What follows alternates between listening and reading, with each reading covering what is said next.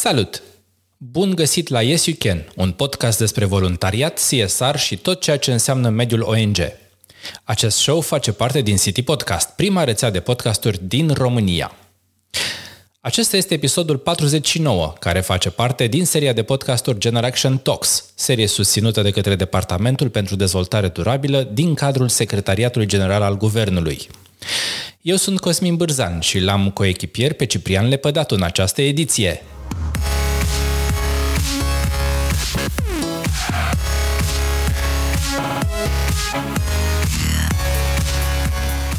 Și astăzi avem onoarea să-l avem invitat pe domnul Laslo Borbei, consilier de stat și coordonatorul Departamentului pentru Dezvoltare Durabilă, partenerii noștri din proiect. Bună ziua, vă mulțumim că ați venit. Vă mulțumesc pentru invitație. Domnul Borbei, um, citind uh, și urmărind în timp activitatea dumneavoastră în, uh, uh, în mediul politic, mi-am reamintit cumva că sunteți activ în politică încă din 1990 și de când ați devenit deputat și mai mult decât atât în 96 când erați președinte al Comisiei de Politică Externă în Camera Deputaților, ați inițiat subcomisia pentru dezvoltare durabilă în Camera Deputaților. A fost uh, un început, o formă de, de pionierat. Cum a fost să introduceți dezvoltarea durabilă pe agenda publică la început în România? în 2015. Deci în 2015 am înființat această, o fi eu vizionară, nici chiar așa, 96 încă, nici nu eram președinte a Comisiei de Politică Externă mm. și atunci știam mai puține despre dezvoltarea durabilă, dar așa e, am înființat această subcomisie care funcționează și acum. Și îmi place tare mult uh, Gener Action, Talks, de fapt țintește și, de, și spre acțiune și spre generații, da? Pentru că dacă vorbim de dezvoltare durabilă, îmi place tare mult. În 87 e definiția, dar e de durată și astăzi e valabil să luăm decizii ca generațiile viitoare să trăiască mai bine. Și, de fapt, eu cred că această dezvoltare durabilă trebuie să fie un anumit stil de viață. Adică după ce din 87 de la raportul Brundtland, atunci pentru prima oară politicienii și-au pus întrebarea cam ce facem în afară de a crește și de a avea o economie cu profit mult, cu dezvoltare, pe lângă dezvoltare, ce facem atunci? Și-au dat seama, probabil pentru întâia oară mai serios, stai puțin, trebuie să avem grijă de mediu, ne mai vorbim de poluare, de schimbări climatice care treptat practic acum totuși sunt foarte prezente în disputa de zi cu zi. Și apropo de prezența mea în politică, să știți că sunt ultimul moican. Deci nu mai este în România, în jurul nostru, niciunul dintre ei. Bun, eu m-am lăsat de politică, acum fac politica dezvoltării durabile, dar sunt acolo lângă premier, consilier de stat. Nu mai e nimeni. Deci din 90 care au început, s-au retras, unii din păcate se uită de sus la noi, eu mai am ceva de spus aici și sper să pot uh, încă puțin să dirigez aceste uh, intenții pentru că e o treabă foarte serioasă. Și lumea nu prea înțelege. Adică lumea spune, domnule, e foarte frumos și politicienii, extraordinar, dar după aceea când trebuie să intri în detalii e mai dificil. Și atunci, în primul rând, la Agenda 2030, Uh, cel mai important lucru a fost, sau ceea ce pentru prima oară uh, ce a făcut? A cuantificat. Adică până atunci erau Millennium Development Goals, erau și acolo opt uh, categorii, dar nu puteau. Țările nu puteau să cuantifice, nu puteau să măsoare, nu puteau să monitorizeze. E acum, ani de zile, înțelepții planetei au lucrat și de fapt avem cele 17 obiective, da, de la fără sărăcie până la parteneriate și 169 de ținte. Avem 240 de indicatori identificați la nivel ONU, avem 103 urmăriți de Eurostat cu raport anual de două ori și revenim în România. Noi, de fapt, e un meniu și a spus ONU, haideți, vedeți care e mai convenabil pentru voi, dar faceți-vă o strategie proprie. Și atunci, într-adevăr, vedeți, noi pe undeva pot să spun, am fost puțin vizionari acolo la Parlament, uh, eu și câțiva colegi, pentru că nu numai că am înființat uh, această subcomisie înainte de a avea agenda 2030, ci am organizat la Uniunea Interparlamentară trei conferințe regionale 2013, 2014, 2015 în zona Europa Centrală și de Est, Balcanii și zona caucaziană de zona europeană a fostei Uniuni Sovietice. Uh, și a fost foarte interesant. Și acum uh, mă sună colegi care spun că, domnul Borbe, atunci ne-am întâlnit și uite, am început să-mi placă acest concept, am început să învăț și acum sunt undeva în țara respectivă, uh, Georgia sau în altă parte și încerc să fac mai mult în zona mea. Deci e foarte important și poate cel mai important să avem nu numai aici, ci în general un leadership. Să avem lideri care, unul, pot să explice ce înseamnă acest concept și după aceea pot să o pun în practică. Pentru că degeaba eu pot să spun lucruri extraordinar de frumoase și cu un zâmbet și o floare și o rază de soare și venim la biodiversitate, la panouri solare, la zâmbet, la energie pozitivă. Pot spune și e, utilizez acest tip de apropiere mai mai sentimentală, mai sensibilă, pentru că prinde. Dar în afară de asta, Trebuie să fii pregătit, trebuie să ai și indicatori, trebuie să ai strategie și trebuie să vezi cum pui în practică.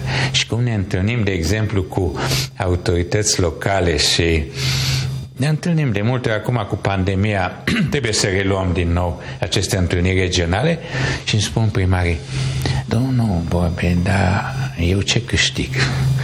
Ce proiecte aveți acolo ca să am și eu două, trei proiecte mai?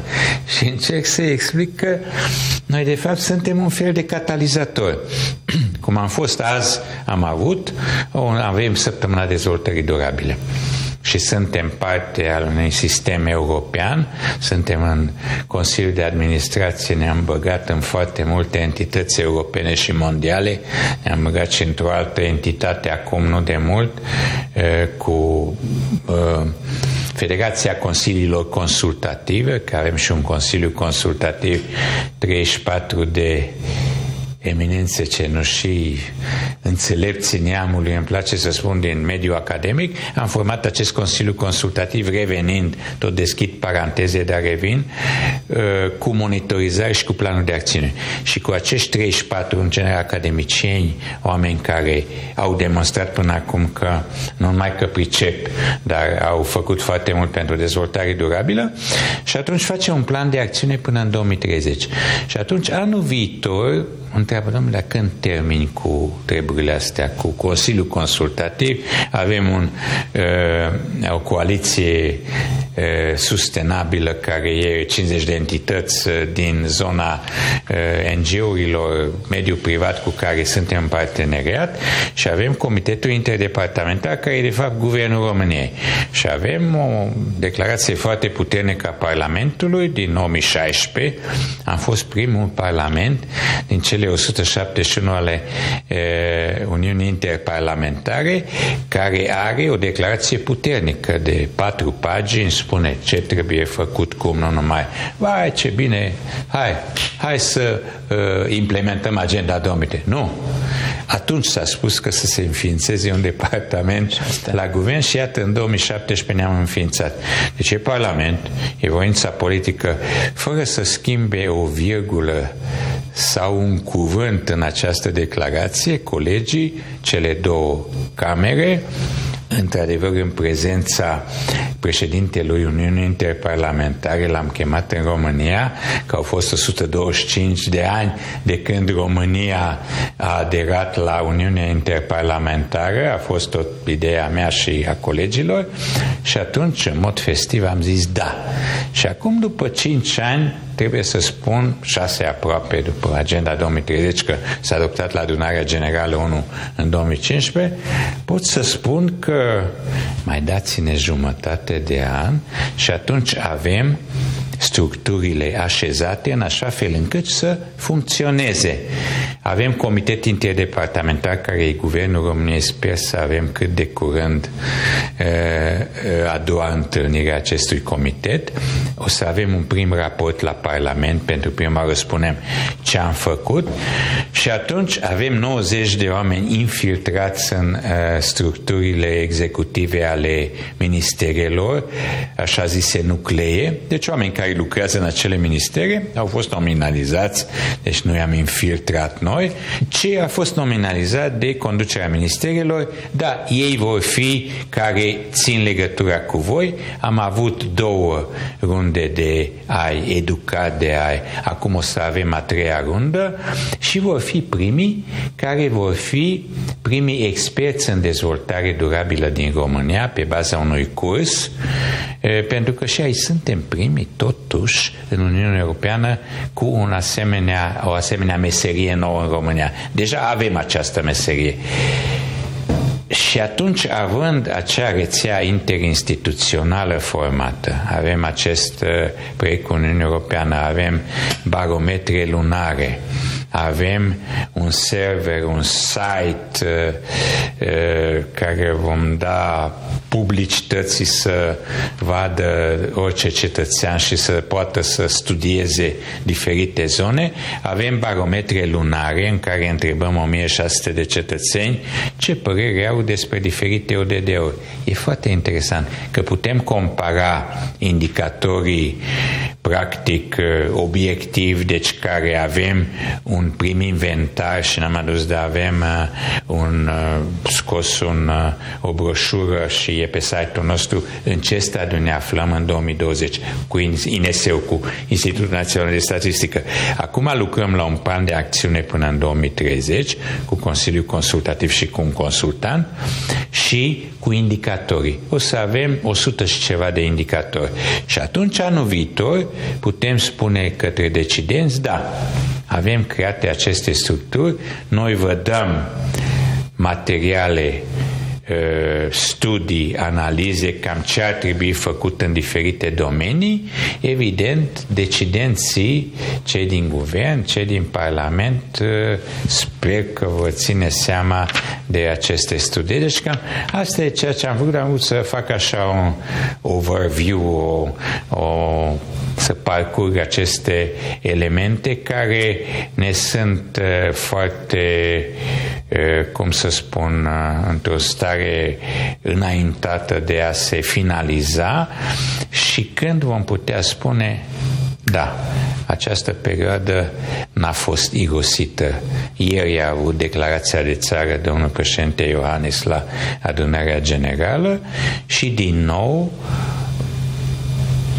nu atât de mult cum, de exemplu, a fost acum doi ani când a fost pe summitul privind dezvoltare durabilă, acolo a spus mai multe, dar și aici a menționat cât de important este e, această implementare a agendei de 2030 și că noi suntem lideri regionali, considerați lideri regionali în partea aceasta a Europei. La Ionisia am avut nu știu câte e, seminarii comune.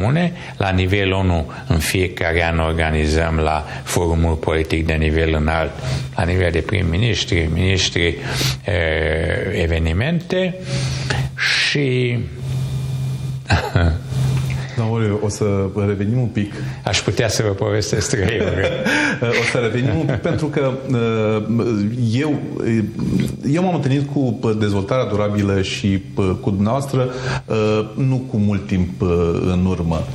Am vorbit la un moment dat un pic despre ce înseamnă viitorul hidrogenului, despre ce înseamnă viitorul hidrogenului în România, ce s-ar putea să se întâmple cu România în noua paradigmă a Uniunii Europene legată de noua energie.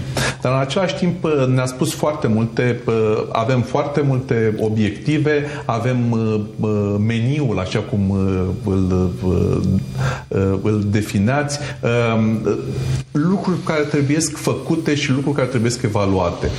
Ați dezvoltat o întreagă familie, ca să spun așa, da, și de persoane și personalități care să vă ajute, să ne ajute, că nu vă ajută doar pe dumneavoastră, ne ajută pe noi ca cetățeni.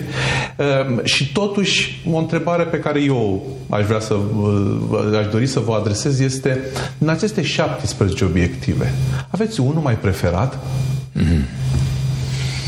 Uh, apropo de ceea ce ați zis că am încercat să-i adunăm la o masă uh, și când întreabă oamenii, bun, dar ce, ce puteți face voi? Nu numai că îi adunăm la o masă, de nu știu câte ori când am organizat asemenea evenimente, trebuie să organizez evenimentul la un anumit nivel. Slavă Domnului, probabil că e un brand deja, sper, acest departament, vin oamenii, vin cu plăcere, pentru că astăzi cu siguranța rutieră. Păi au fost toți acolo la masă care pot să facă mai mult. Inspectoratul General Poliției, Inspectoratul pentru Situații de Urgență, au fost titiauri și cu cei care se reocupă la nivel personal, dar se implică în siguranța rutieră, au fost Ministerul Educației, au fost și alții implicați, dar pentru prima oară și am spus nu numai că ne întâlnim și ne simțim bine, să vedem follow-up-ul, să vedem ceva cu hidrogenul. Am avut două întâlniri de asemenea natură și acum încearcă Ministerul Energiei, sper să reușească să avem o strategie pe hidrogen. Vom finaliza o strategie pe economie circulară. Am obținut și un proiect și ne ajută și Uniunea Europeană, OECD-ul.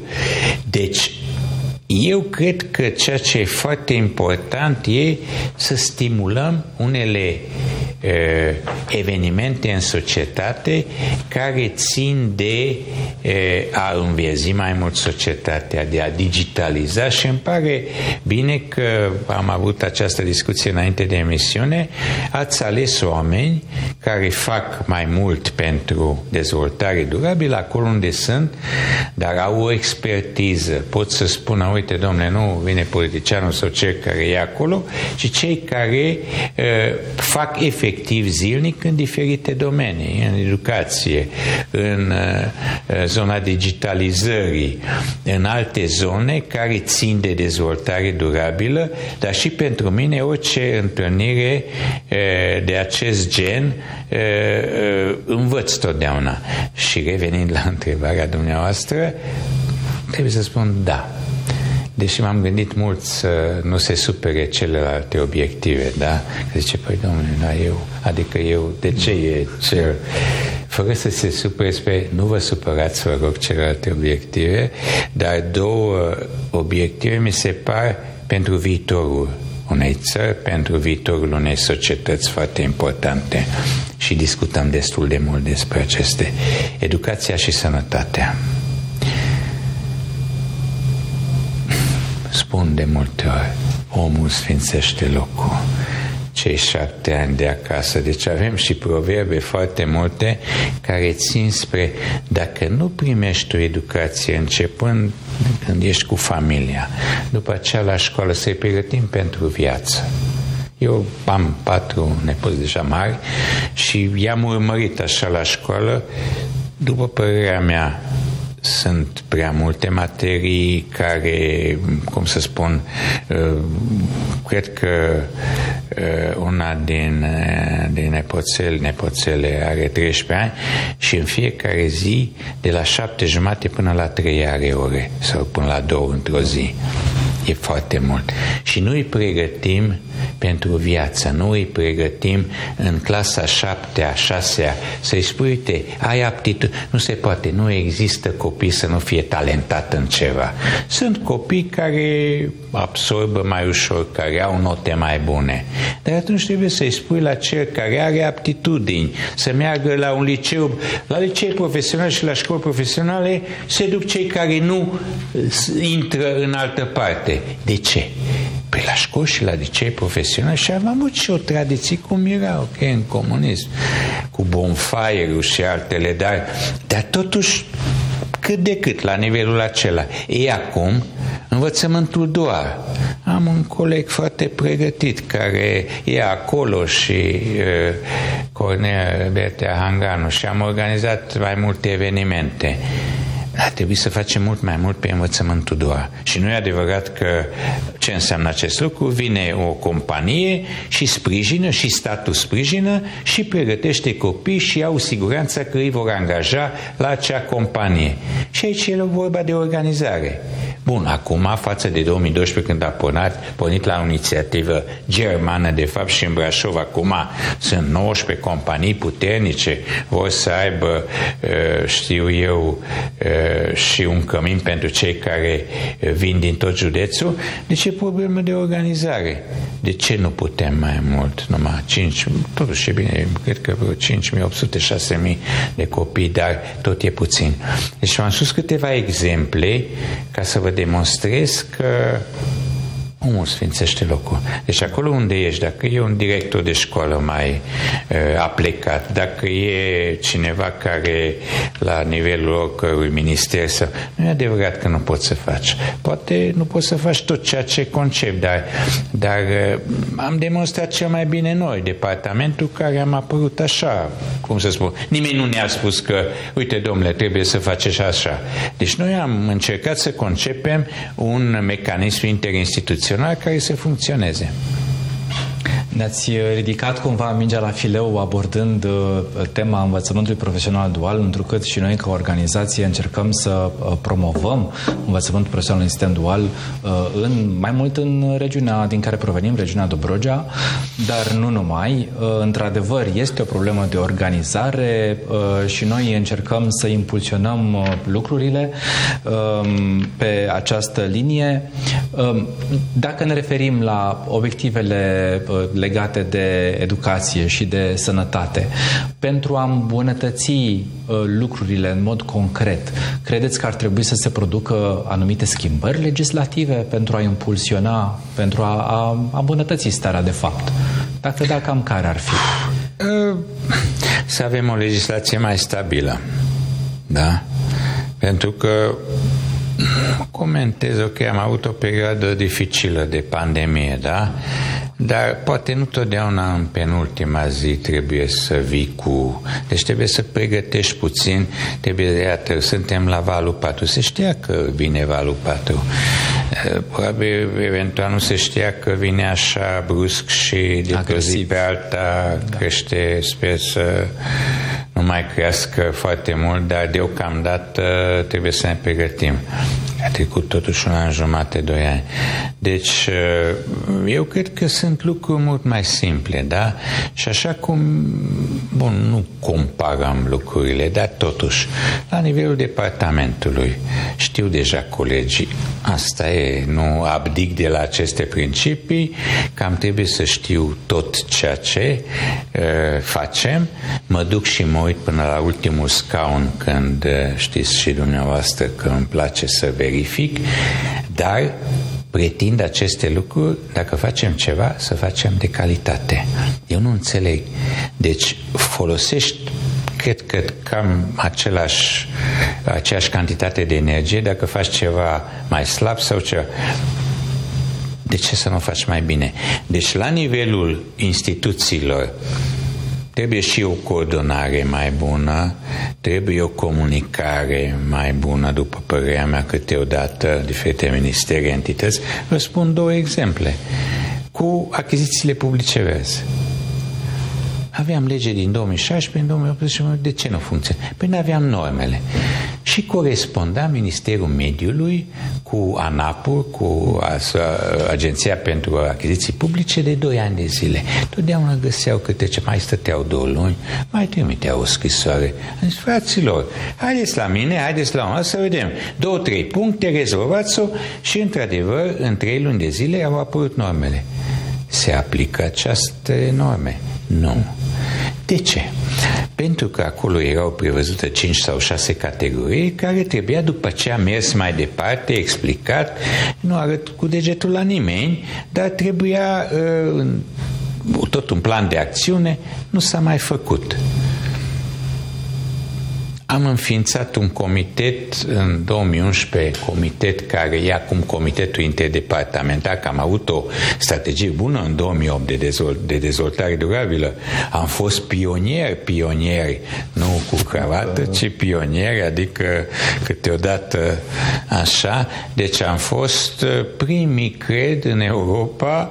În 99 am avut, este monitor apărut, o uh, strategie de dezvoltare durabilă a României în 99 nou, că erau doi, trei oameni cu concepție, Georgescu Rângan, avem, care trebuia să primească premiul Nobel, după părerea mea, pentru că în 70-71 am toate volumele lui, că mi-a donat cel care administrează, care a spus cu bioeconomia și cu conceptul, nu te dezvolți numai ca să te dezvolți, câteodată mai reduci, poți să ai o dezvoltare minus 2 ani, dar să te așezi ca după aceea bazat pe ceea ce există mediu și social. În 71 a spus-o, da? Deci, sunt lucruri nu atât de complicate, dar trebuie să le organizezi. Și atunci și în sănătate și în educație, e clar, sunt sindicate care vor, evident, fiecare profesor să aibă catedră, să aibă ore, e normal, dar trebuie să vezi puțin, evident, interesul elevului, interesul părinților, interesul dascălilor, recunosc, și să ai un echilibru, ce au spus cei din Finlanda, când începând cu ministru și cu ultimul profesor, care e cel mai important lucru? Copiii să se simtă bine la școală. Și aici omul sfințește locul, este cel mai important în învățământ. Da. Și dumneavoastră și eu mi-aduc aminte de profesori care... Da. Și indiferent că materia cum e, profesor, mi-aduc aminte de cei, acei profesori care au insuflat această energie pozitivă, că de ce e bine să înveți. Deci... Apropo de, de tineri și de uh, copii, uh, astăzi vorbim despre uh, strategia de dezvoltare durabilă, Agenda 2030. Uh, de uh, ceva timp vorbim despre strategia 2050 a Uniunii Europene uh, legat de emisii zero. Ce părere aveți? Hidrogen sau electricitate pentru viitor? Și, și evident, cu hidrogenul și aici e o problemă de concepție, de viziune, da? Toată lumea cea bună care există în jurul nostru și a dat seama că trebuie să se pregătească pentru hidrogen. De ce? Chiar mașinile electrice au problemă cu acumulatoarele, cu altele. Hidrogenul, dacă se vor clarifica unele probleme de siguranță, de cost, de altele, va fi, după părerea mea, viitorul. Noi încercăm să ne pregătim au fost anul trecut doi dintre cei mai mari investitori, nu le spun numele, din zona vestică. Interesați de România de ce? Pentru că se pot face pe lângă o fabrică de hidrogen offshore eolian, de exemplu, sau cu panouri solare. Avem zone extraordinar de e, bune pentru asemenea investiții. Și au spus, domnule, noi avem Dunărea, putem să transportăm, să vedem. Deci ar trebui să-i atragem pe acești investitori, dar atunci trebuie să avem noi o concepție foarte clară, noi, România, ce vrem să facem pe zona hidrogen. De anul trecut am lămurit, am vorbit cu Ministerul Fondului Europene, au fost foarte receptivi, s-a înființat un hub la Râmnicu Vâlcea, unde este un hub. Pe degeaba ei spun în fiecare zi, hai să facem mai mult, dacă uh, se mai împiedică lucrurile undeva la un birou sau undeva într-un minister. Deci noi, de aceea e foarte important să ai și viziune, dar să ai și organizare. Ce spun cei care vin, investitorii mai ales așa? Domnule, să aveți o legislație mai stabilă. Eu nu pot să vin să investesc cum a fost cu certificatele verzi. Eu am fost atunci ministru al mediului. Am încercat să trag semnalele de alarmă și eu și ANRE-ul. Nu vă ambalați prea mult pentru că va veni ca un bumerang. Onor stimabilii noștri colegi deputați și senatori, am fost și eu deputat atunci, nu, domnule, hai să dăm mai mult, mai mult. Era ca la o licitație. A venit ca un bumerang și după aceea, în loc să discutăm cu mari investitori care au venit, Cezu și alții, cu miliarde, cu milioane, sute de milioane, de pe o zi pe alta am schimbat fără să ne consultăm. Nu se poate, nu se face, cum se spune. Ei, sunt lucruri care par a fi administrative, nu e așa. Și atunci noi, una din cele mai bogate țări din Europa, nu știu dacă știați, uitați-vă ce resurse avem, da? De toate felurile. Da. Cu gazul, da? Nu intru în detalii, tot ne-am învârtit cu legi, cu redevențe, până când da. au spus investitori că veneau cu 5 miliarde, cu 6 la de pe malul celălalt al Oceanului, stai puțin, păi dacă schimb, păi poi mâine poți să o schimbi și să spui, domnule, redevența e la nu știu cât. Salut! Și acum, uite, ne batem cu turcii să vină la noi și nu la ei atunci când gazul este vital pentru noi. Pentru că combustibilul fosil Ați văzut? Avem noi acolo ceva bani, dar nu o să putem, după părerea mea, să retehnologizăm în așa fel încât să putem sta drepți în ceea ce privește reducerea emisiilor. Păi în 2011, când am fost ministru al mediului, acum pot să o spun, nici, am spus și atunci, erau alte vremuri, fugea după mine și după ministrul polonez Connie Hedegaard, care era comisar pe mediu, să ne lămurească să acceptăm 30%, pentru că noi aveam combustibilul fosil, făceam calcul și ziceam, domnule, Păi acceptăm, dar dacă ne dați bani ca să reușim, altfel rămânem de izbeliște. Degeaba vin nordici și noi ce facem cu combustibilul fosil? Nu numai noi, era și Germania. Și acum suntem cu Fit for 55, da? E o provocare. E o provocare. Uh, această uh, provocare, uh, pe lângă schimbarea combustibilului, vine și cu o schimbare de atitudine și sunt convins cu o atenție ridicată, poate inclusiv legat de amănunte, de ceea ce înseamnă activitatea Departamentului pentru Dezvoltare Durabilă. La întrebările legate de aceste confluențe, de această de această nouă politică a Uniunii Europene și ceea ce se întâmplă cu Departamentul de Dezvoltare Durabilă și cu acțiunile Departamentului pentru Dezvoltare Durabilă, vă propun să ne vedem într-o nouă emisiune.